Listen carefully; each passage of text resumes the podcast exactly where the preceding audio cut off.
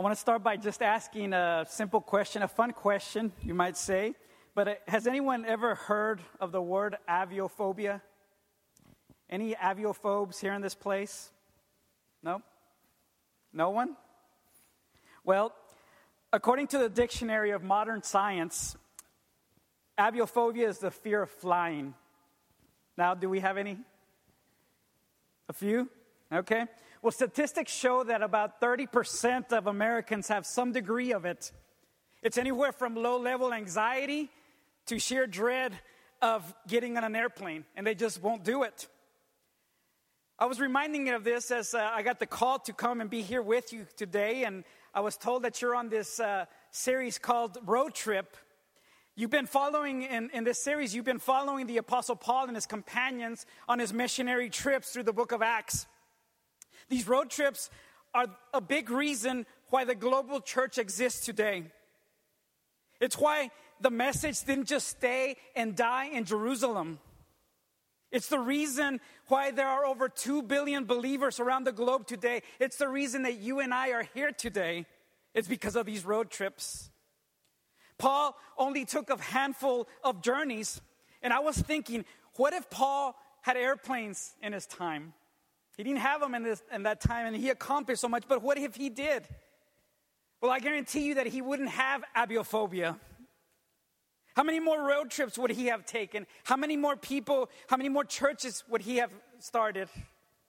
There was something about Paul and the others that made them fearless when it came to preaching the good news.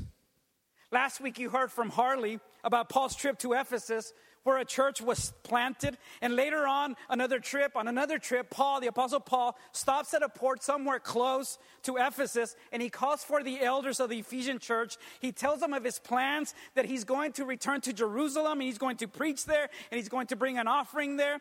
And everyone knows that this trip is too dangerous. And so many of the new believers along the way, they tried to persuade Paul or dissuade Paul from going to Jerusalem. They tell him, Please, Paul, don't go.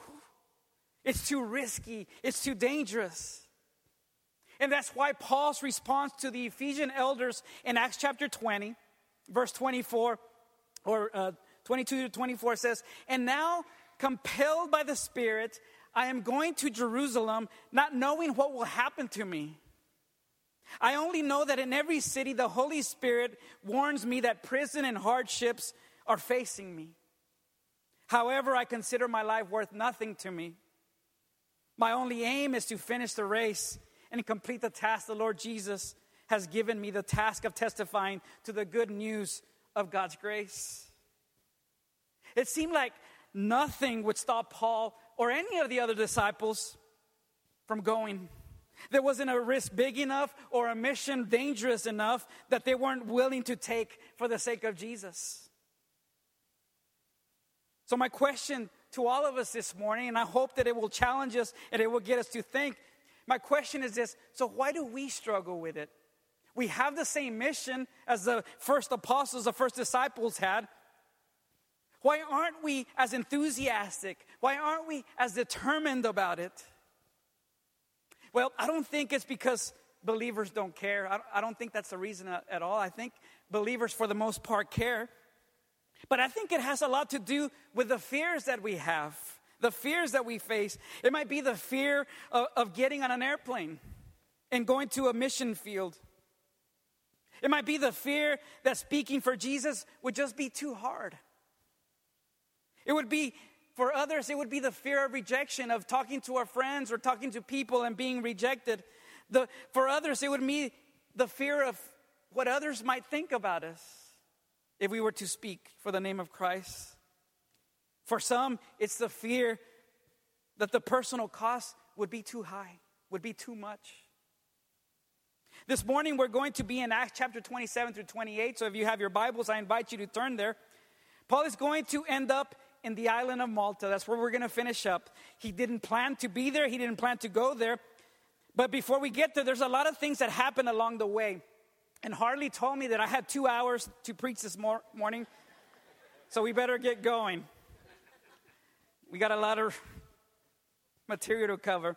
But before we get into it, there's a little background. After Paul's third mission, he returns to Jerusalem and the expected happens. Paul faces persecution. The Jews plot to kill him. Paul's nephew saves his life. Paul is arrested, ends up in prison for some time, for a couple of years. And then Paul, as a Roman citizen, appeals his case to the highest court. He's going from court to court, and they don't know what to do with him. Some want to kill him, others don't want to kill him.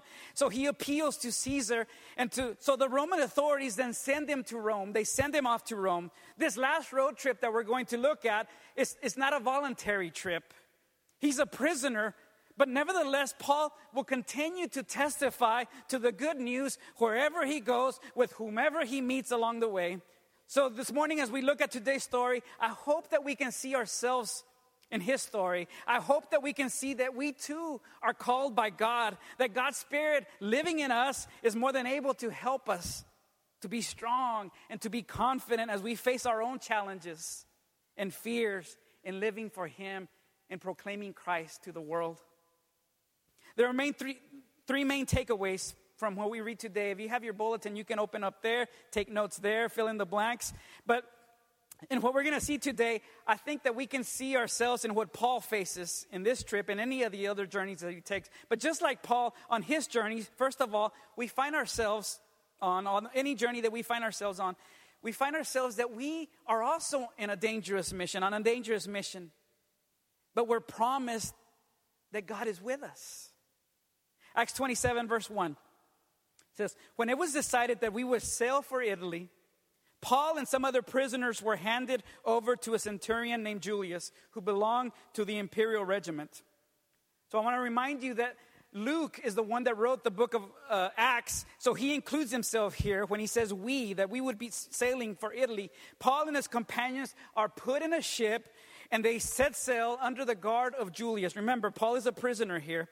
He's under Julius and, and they set off to go to Italy to appeal to Caesar. Skip down to verse 13. Here's what happens next. When a gentle south wind began to blow, they saw their opportunity. So they weighed anchored and sailed along the shore of Crete. Before very long, a wind of hurricane force, called the northeastern, swept down from the island. The ship was caught by the storm and could not head into the wind, so we gave way to it and were driven along. As we passed to the lee of a small island called Cauda, we were hardly able to make the lifeboat secure. So the men hoisted it aboard. Then they passed ropes under the ship itself to hold it together because they were afraid they would run aground on the sandbars of Syrtis. They lowered the sea anchor and let the ship be driven along. We took such a violent battering from the storm that the next day they began to throw the cargo overboard. On the third day, they threw the ship's tackle overboard with their own hands when neither sun nor stars appeared for many days, and the storm continued raging, we finally gave up hope of being saved.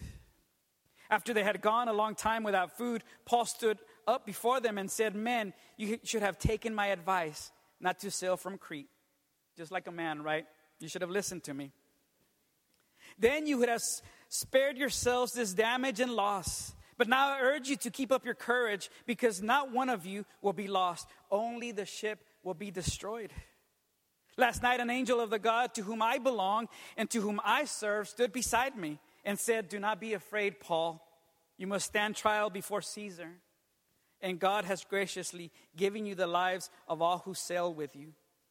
So keep up your courage, men, for I have faith in God that it will happen just as He told me.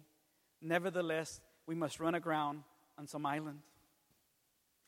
Don't you wish that when God gave you a plan for your life, because we all want God's plan for our lives, but don't you wish that when He gave you that plan, that everything would work out without any problems or hiccups? If it's from God, shouldn't it come with His help and without troubles? You see, it was God's plan that Paul would go to Rome and proclaim Christ even to the highest power. Why then, if it's from God, why then was the road there so difficult? Why so many dangers? Why so many trials?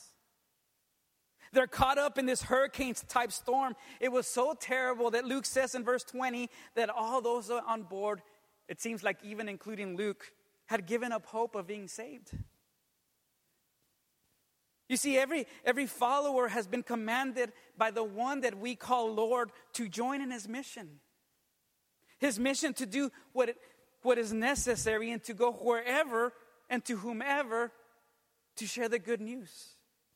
The good news of the love that we have found in Christ. This might be to your extended family, to your relatives.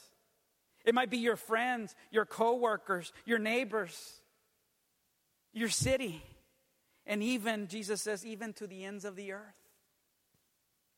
You see, the issue with our calling is that many times it's going to be risky.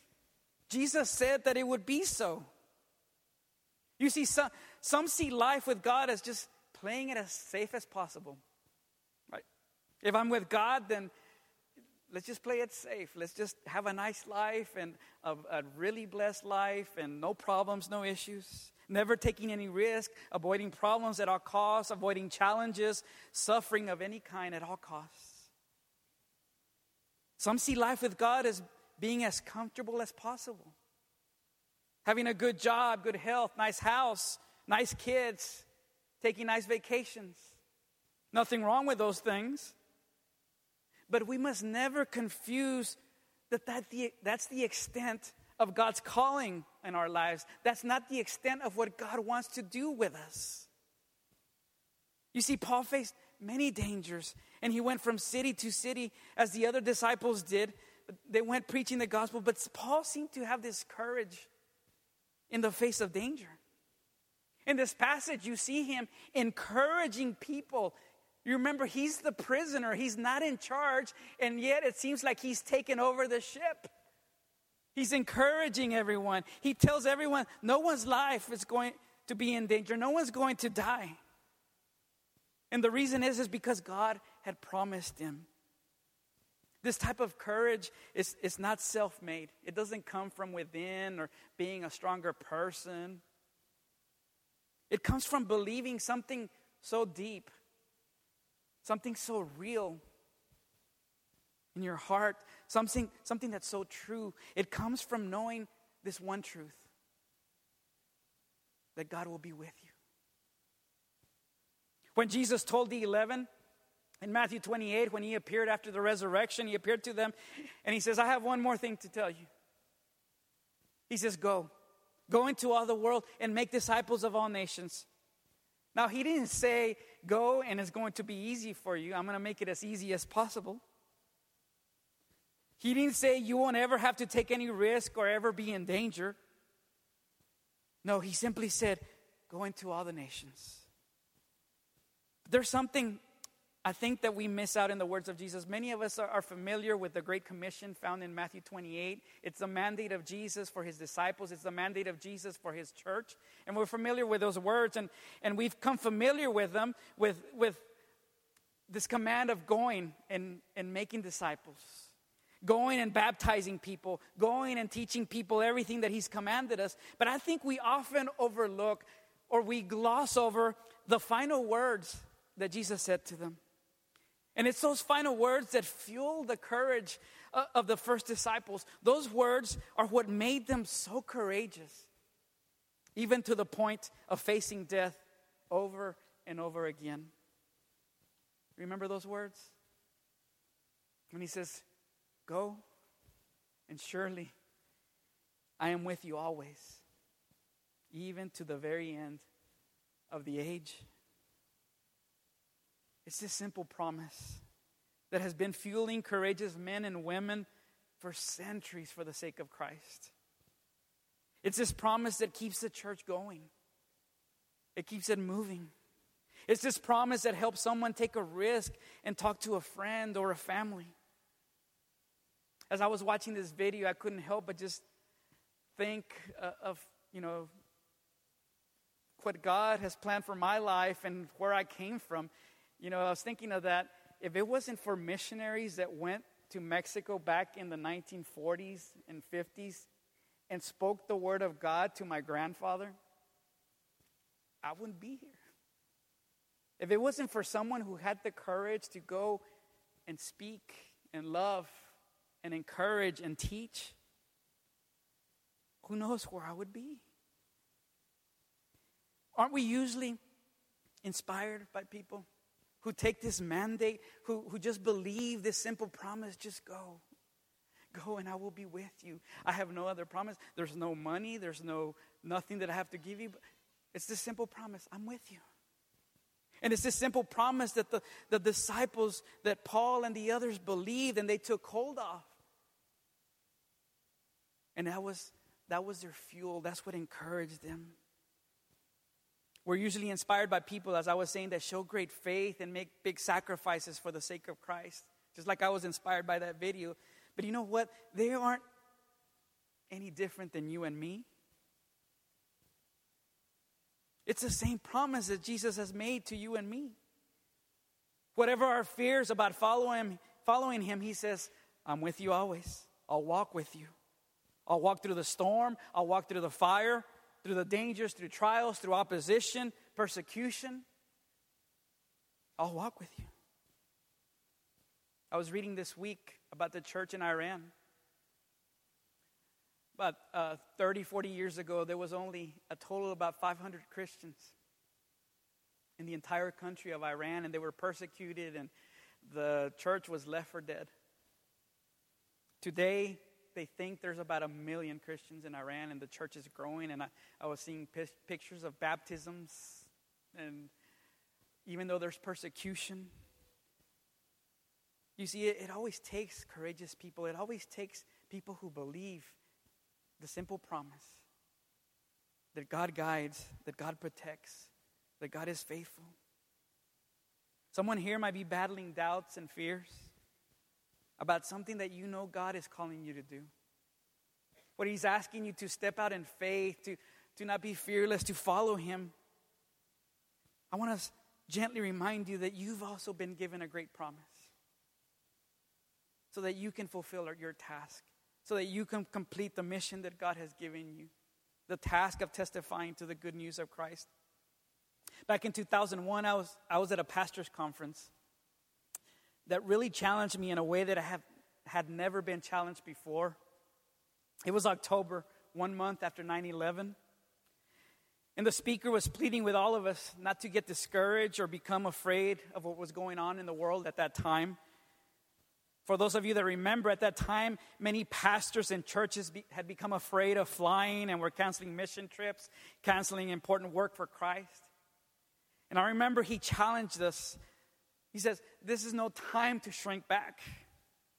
This is a time for the church to rise up and be bold and, and courageous and proclaim the hope that we have in Christ.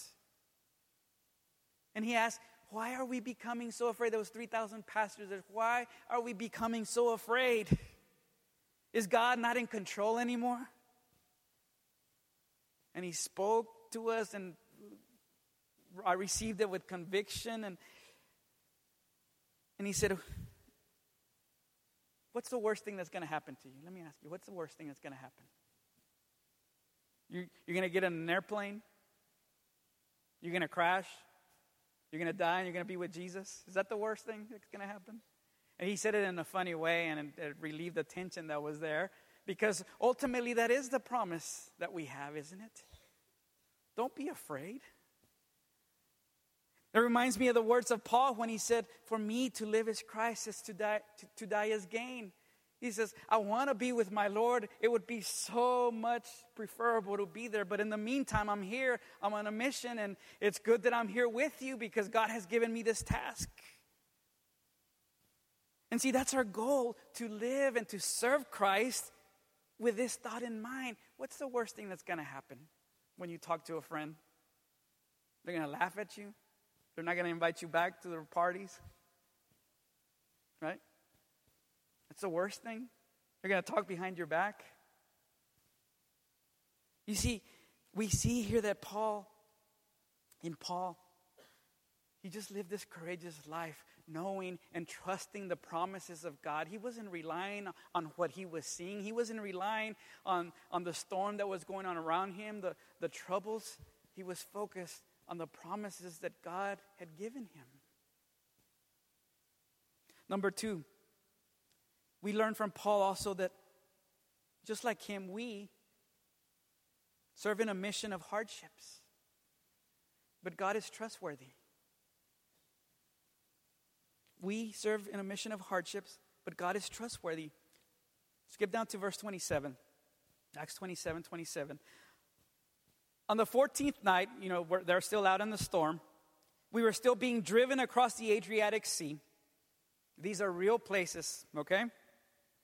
When people say, oh, this just make believe, no, these are real places. When about midnight the sailors sensed they were approaching land, they took soundings and found that the water was 120 feet deep. A short time later, they took soundings again and found it was 90 feet deep. In other words, they're close to land.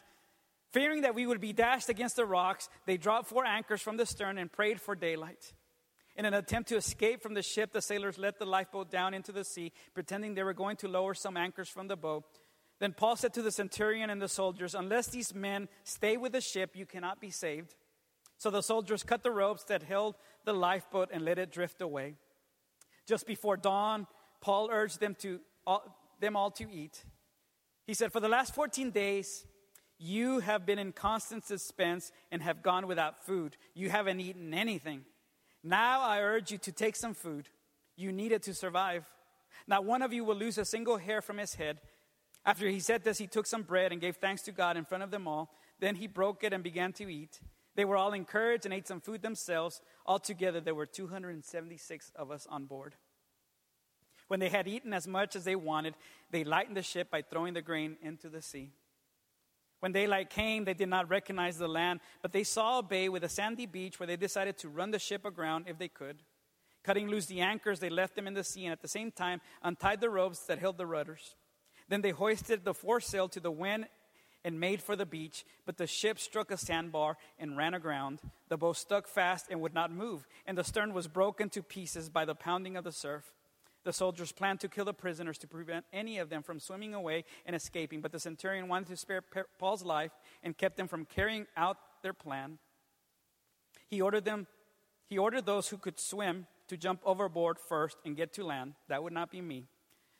But uh, the, rest were, the rest were to get there on planks or on other pieces of the ship. In this way, everyone reached land safely. We're also reminded that devoting ourselves to Jesus and to his mission does not exclude us from daily hardships, does it? Paul faced a great storm among other difficult stuff in his ministry. In 1 Corinthians, he tells us that he faced beatings and stonings and lashes and hunger and imprisonment, abandonment. He faced it all, and nothing would stop him. And what we see here is that some of our best opportunities, some of our best opportunities to be a witness for Jesus is in the midst of the storms, in the midst of our hardships. You see, it's a little bit easier to praise Jesus and go to church, to serve, and to post on Facebook how good God is when things are going well for you, when things are good at work, when things are good at home, when the kids are being obedient, you're getting a raise. It's great, isn't it?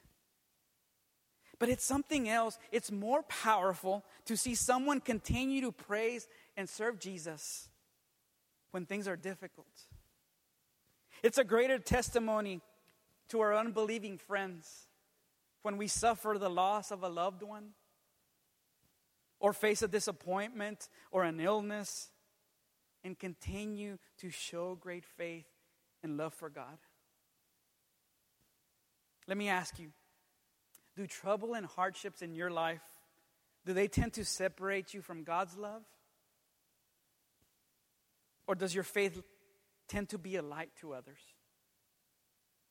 When life gets hard for you, do you tend to withdraw from God? Do you withdraw from the community of believers? Or do you tend to draw in closer? We're reminded here that it's in the times of hopelessness. You see, in this ship, everyone was hopeless. Everyone.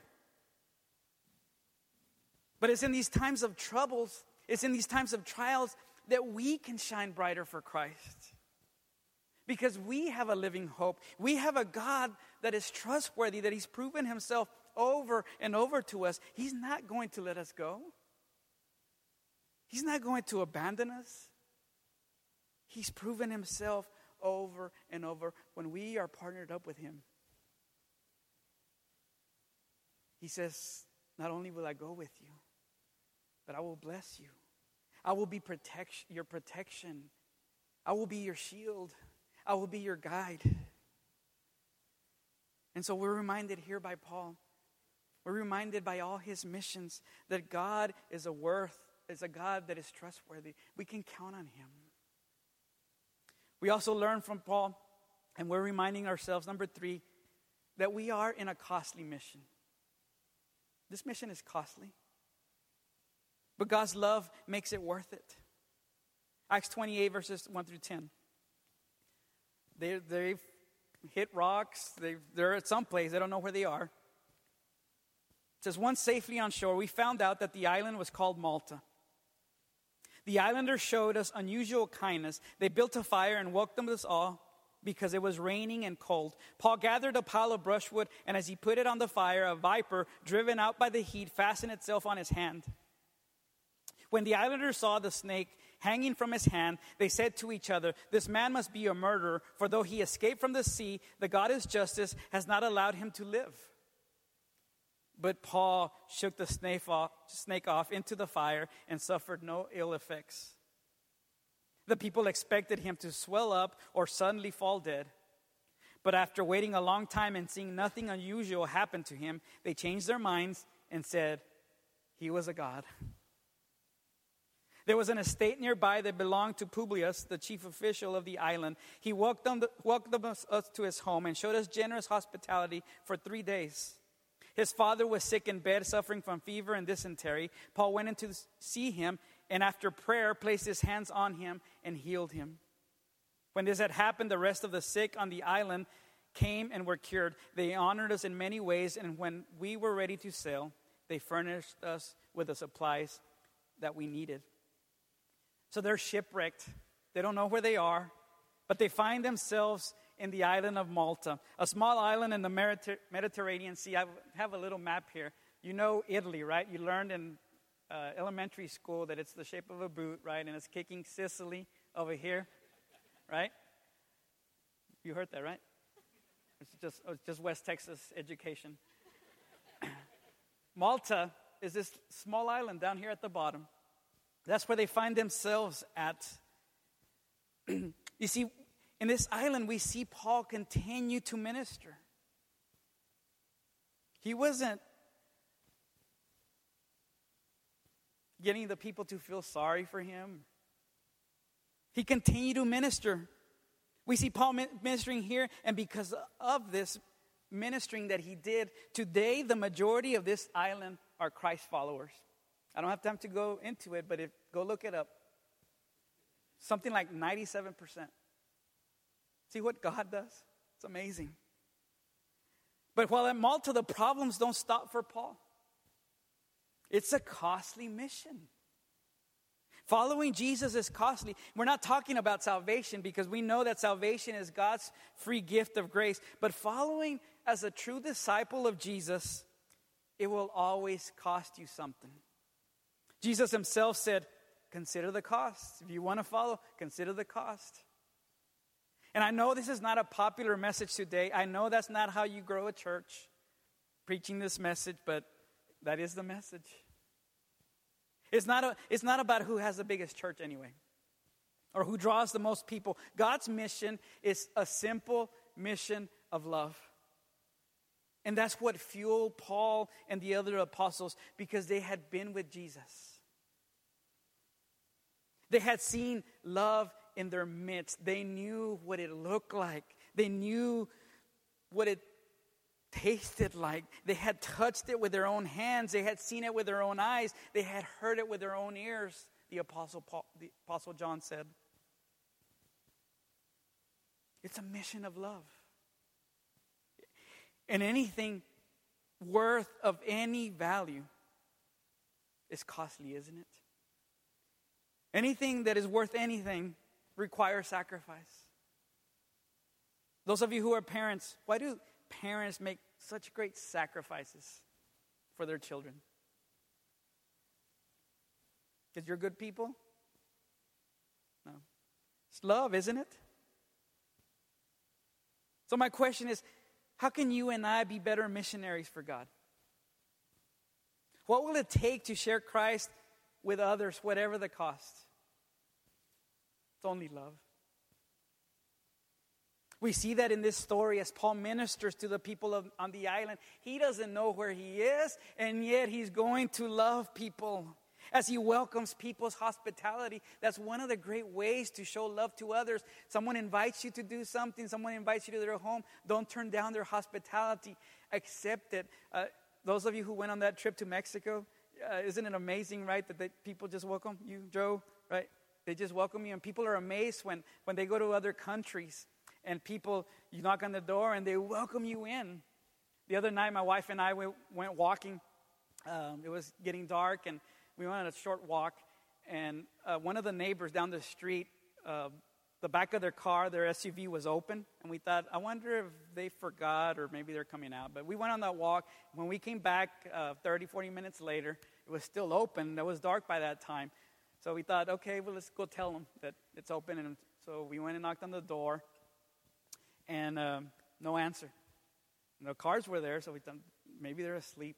But she, uh, she, knocked three times and no answer, no answer. We saw someone, I saw someone looking through the peephole and no answer. Like, okay, well, maybe. So we start to walk away, and then the lights turn on. Like, oh, there they are. We go back and knock, and no answer. No answer. Like, all right. I mean, there's, there's something about our culture that just is not so welcoming. Not, we, we just I don't know, we're suspicious of all kinds of people. In other countries around the world, I mean, people just welcome you in. And, and so here we see Paul loving on people as he shares his life with them. People he doesn't know, as he prays and heals the sick, he's showing God's love. It's love. Being on mission in the gospel is not just a formula, it's not just a mechanical exercise that we have to go through so that we can be good Christians. It's not telling people, do these three things and you will be saved and let's move on to the next person. No, we must love people where they are and continue to love them. And that's why Jesus said to his disciples in John 13 35, By this everyone will know that you are my disciples if you love one another. You see, the mission that God has given the church is a mission of loving people all kinds of people. And yes, at times it's messy work because we're all broken people, aren't we? But it is a mission of love, and love always makes it worth it. Love is also the goal of making disciples. The goal is not to make believers smarter or more religious. The goal is to teach people how to love like Christ loved. That's discipleship. And you and I, we have this wonderful privilege to be spokespeople for God. We have this responsibility to cross over lines. At the church where we're at right now, um, one of the things that they're asking me is, hey, how can we cross over lines? How can we, how can our church be better on mission to reach over lines of, of racial lines? How can we make a difference? Everyone seems to be the same. How can we make a difference to include all kinds of people? We've been given this responsibility to tear all kinds of barriers. Jesus tore down all the barriers by dying on the cross. We're called to make whatever sacrifices, pay whatever the cost to love and to help people, all kinds of people, be reconciled to God. People all around us, if you just look, if you just open your eyes, open your heart, your ears, listen. People all around us, people in this community, in my community, they need forgiveness. People whose lives are just broken, they, they, they need to be restored. There's so many people around us that need hope, they need healing, people's hearts need to be mended. People need a community where they're welcomed and included. People need to find peace and find their way back to God. And who else can help them with this? School's about to start. Schools are great. I send my kids to school. But they can't do this work. They can't change people's lives. They can't change people's destinies. They'll get them educated. They can't do what God is calling us to do. We live in a city with uh, so, so much technology, with Apple and Dell and so many other companies that are here, and they provide great jobs for people, great things. They can't do what God is calling us to do. They can't change people's hearts, they can't change people's destinies. Only a church with a mission can do that. That's you and me. And maybe someone here this morning, as we've been talking about the good news and the gospel, and maybe someone here doesn't know what the good news that Paul was so determined to preach. Well, the good news, it's about a conviction. It's a conviction that I have a need. A need for someone to do for me what I can't do for myself. Someone to forgive my sin. Someone to heal what's broken inside of me. Any broken people here? Don't have to raise your hands. And when anyone humbles themselves before this mighty God, they come to Him in humility. He offers forgiveness, He offers grace. And then there's this restoration process that begins, and all of this is a free gift of God. Now, this free gift was costly. It cost him the life of his only son. But why, did, why was God willing to give so much? Something that I couldn't do. It was only possible because of his love for this world. Only because of love can he do something like this. And so, in conclusion, this morning, this life we've been called to is not easy. We know that. It's dangerous, it's risky, but we have this promise that He will be with us. It's a life of hardships at times, but God is trustworthy and He will not let go, whatever, however hard it might get. Living for Him, it will cost something, but love will always make it worth it. And so His love motivates us. It compels us to share with others, to endure, and to keep going when things get tough, when life gets hard. It all just depends on this perspective that God also gives us. In Romans chapter 8, verses 18, I was reminded of some of the words of Paul to the Romans because Paul did end up in Rome at some time as a prisoner, and he got to testify there, and a church was started there, and that's why we have the book of Romans. And later on, he writes a letter to them, trying to encourage them in their suffering, and he says to them, I, I consider that our present sufferings are not worth comparing with the glory that will be revealed in us whatever suffering, whatever hardship you're going through, and many in this room are going through some tough things. Scripture reminds us whatever you're going through, it doesn't compare to what's coming. This is another promise that God gives us. It doesn't compare. However hard thing, however hard you think things are right now, it doesn't compare with what's coming. What if I told you that tomorrow, first thing when you get to work, your boss is going to call you into the office and he says to you, You've been laid off? And what if I told you that you wouldn't be able to find work for about a, a year? How difficult would that be? How tough would that be? Would you endure that? Would you take that positively? But what if I told you something different? What if I told you you're going to get laid off, not going to be able to find work for a year, but at the end of the year, you're going to be awarded $1 million? Could you survive for a year? Could you endure? That's how it is with us. It doesn't compare to a million dollars. But see, we have this promise that we have this short life and, and it's going to be tough. We're going to face some hard things. But it doesn't compare with what's coming. It doesn't compare with what's eternal. And that's the mission we're in. People look at the temporary things. But God invites us to look at the eternal. That's the mission that He's invited us to. As we speak to others, as we encourage others, as we invite them into what we have found in Christ. It doesn't compare to what's coming. if you never give up, if you strive to remain faithful, if you continue to follow and trust Jesus. Let's pray.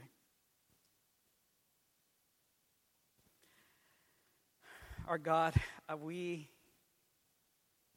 are in awe of you, Lord. We see the courage uh, that these apostles had to fulfill the mission that you had given them, Lord. And uh, to be honest, Lord, um, we envy that. I know I do. To have the, the courage and the boldness to speak in your name as um, our world is lost, is confused,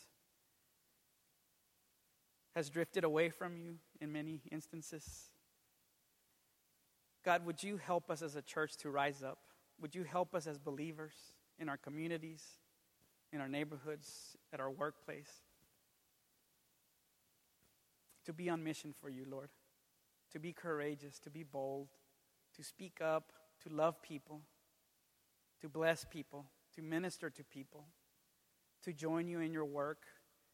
Lord, we so many of us live for such lesser things.